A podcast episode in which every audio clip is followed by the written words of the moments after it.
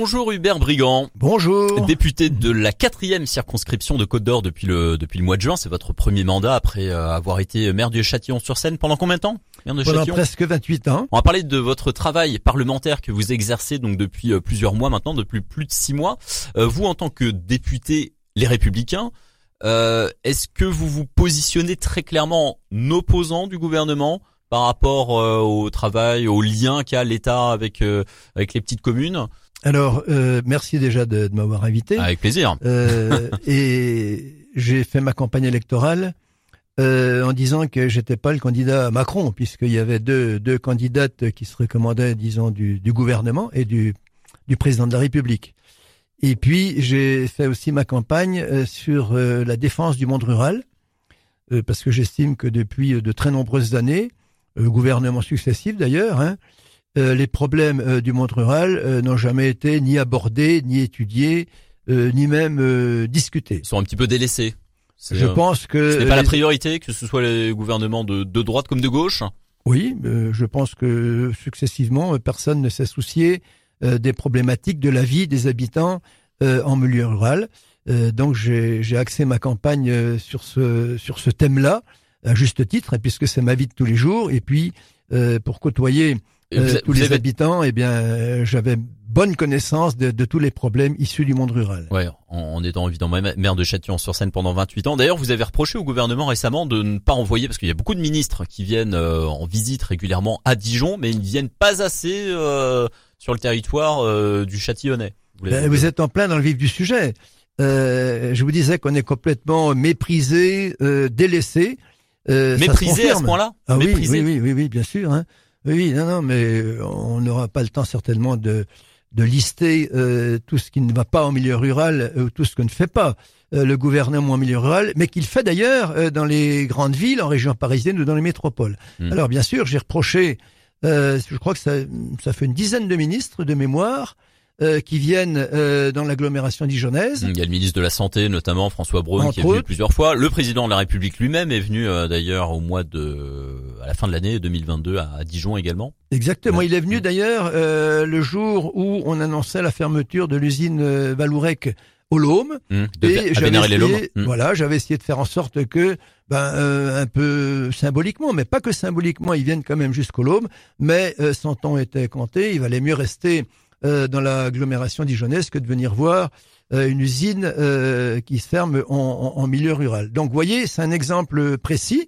les ministres ne veulent pas être trop loin de l'aéroport de Longwy quand ils arrivent en Côte d'Or ou de la gare. Donc, on va pas s'en sortir. Voilà un exemple concret du fait que le monde rural n'intéresse pas nos gouvernants. Qu'est-ce qui manque concrètement aujourd'hui au pays châtillonnais parce qu'il y a des campagnes qui euh, qui se développent quand même. A puis avec le Covid, on dit que bon, même si le phénomène a été un petit peu limité, mais euh, certains habitants de la région parisienne ont quitté euh, l'Île-de-France pour venir s'installer en, en, région.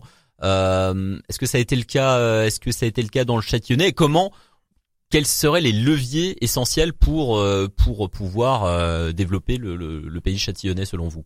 Alors la, pour, éviter, la pour éviter que le pays châtillonnais continue de se dépeupler. Alors la problématique, euh, elle est dans le pays châtillonnais, mais pas que. Elle est dans toute la quatrième circonscription et elle est euh, en France dans tout le milieu hmm. rural. Je prends l'exemple du pays châtillonnais parce que c'est votre territoire. C'est un bon exemple, mais euh, je généralise parce que il n'y a pas que, que ce territoire-là qui est touché. Hmm. Hein, c'est vraiment le, le, le problème national. Alors il manque tout, puisqu'on nous a tout retiré? Est-ce que vous trouvez normal qu'il fasse attendre euh, un an ou un an et demi pour avoir un rendez-vous, euh, je sais pas, moi je suis un ORL, et puis quand on a le rendez-vous, euh, il faut faire 140 km quoi. alors qu'à Paris, on a trois ORL à 50 mètres et, hmm. puis il n'y a pas besoin d'attendre. Voilà. Ça aussi, c'est le, problème de la santé, mais il n'y a pas que celui-là. C'est le problème aussi des vocations des des, des, des, jeunes étudiants en médecine qui, qui terminent leur qui terminent leurs études, qui pas tous envie de s'installer dans, dans les campagnes. Ben oui, ben, parce que euh, si vous voulez, le problème il est pas nouveau. Et en ce sens-là, le gouvernement d'ailleurs essaye à inciter, met en place des, des, des mesures pour inciter les, euh, les nouveaux médecins à s'installer dans les territoires, dans les déserts, ce qu'on appelle les déserts médicaux. Oui, c'est des mesurettes, c'est du C'est des mesurettes selon vous? Ah bah Ouais. c'est du bricolage, Ouais. si vous voulez. Euh, la preuve, Qu'est-ce qu'il faudrait faire à ce niveau-là? non mais la preuve, c'est que le résultat, ça n'a rien fait. Ce qui est Hmm. la quatrième année d'études, vous avez vu un petit peu le tollé général, euh, je dirais euh, à juste titre, dire on va retirer les charges aux médecins en retraite qui continueraient, ils n'ont pas attendu ça pour continuer. Donc c'est pas comme ça, si vous voulez, qu'on va euh, inciter ou attirer euh, les jeunes médecins, les jeunes spécialistes ou les jeunes chirurgiens dentistes aussi, parce que on arrive maintenant à une pénurie dans, dans ce domaine-là. Et qu'est-ce qu'il faudrait Donc- faire selon vous? Eh ben, il faut euh, avoir une loi, et et il y en a plusieurs en préparation, d'ailleurs que je co-signe, hein, qui tendrait à faire en sorte que le le- l'étudiant euh, qui veut euh, s'installer dans des zones sous-dotées, et c'est les zones sous-dotées, elles sont identifiées par le ministère de la Santé, eh bien, il a des, des avantages, et s'il veut s'installer en zone euh, surdotée, c'est-à-dire la région parisienne, les métropoles ou le Midi, Hmm. eh bien, euh, il aurait des inconvénients. Voilà, si on n'est pas un peu directif, eh bien, on va tourner en rond.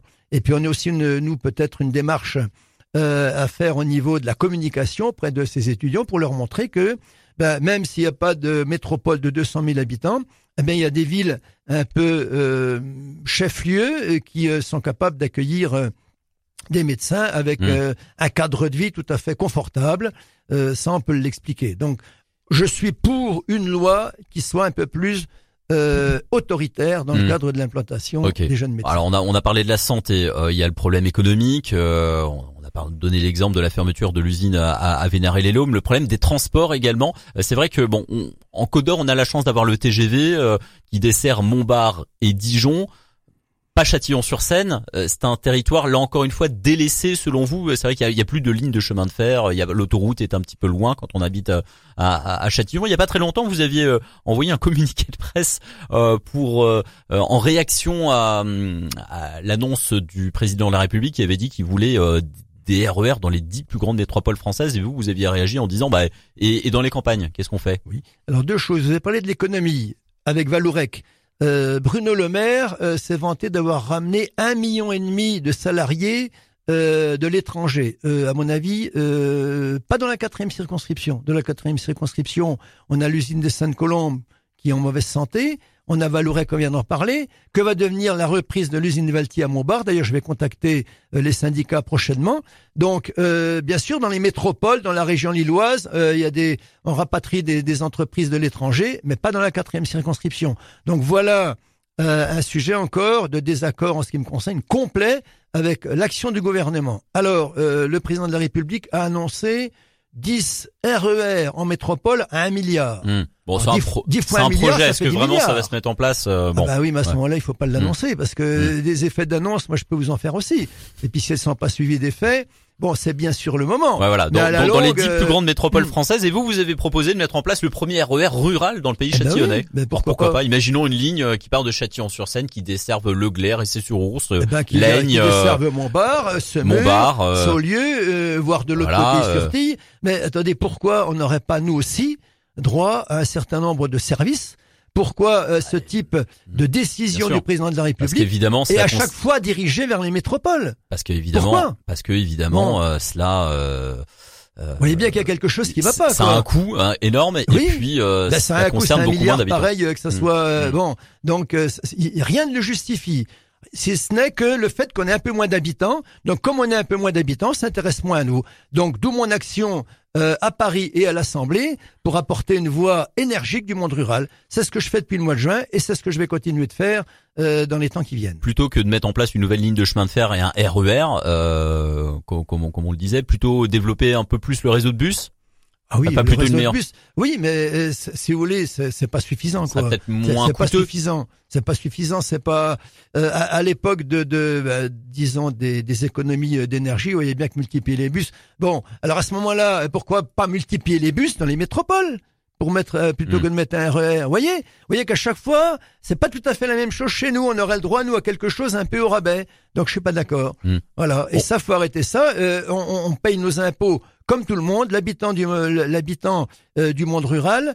on, on a les mêmes taux d'impôt qu'à la ville et on a dix fois moins de services. Donc à un moment donné, quelquefois je le dis, quand le monde rural s'éveillera, eh bien, on va voir ce que ça va donner. Voilà, on n'est pas des habitants de seconde zone. On a le droit à un minimum qu'on est loin d'avoir aujourd'hui. Hmm. Bon, on l'a bien compris, Hubert Brugand, vous défendez euh, à fond la ruralité sur ce mandat. Est-ce qu'il y a d'autres thématiques que vous, qui vous tiennent à cœur? Euh, Alors, il y a les retraites, on en parlera plus tard, mais euh, la réforme des retraites. Mais est-ce qu'il y a d'autres thématiques que vous souhaitez défendre pendant votre mandat de député? Ah Oui, bah, bien sûr. Alors, c'est l'économie. Si vous voulez, si on avait, je viens d'en parler, des installations économiques qui créent de l'emploi. Ce qui nous manque, pourquoi?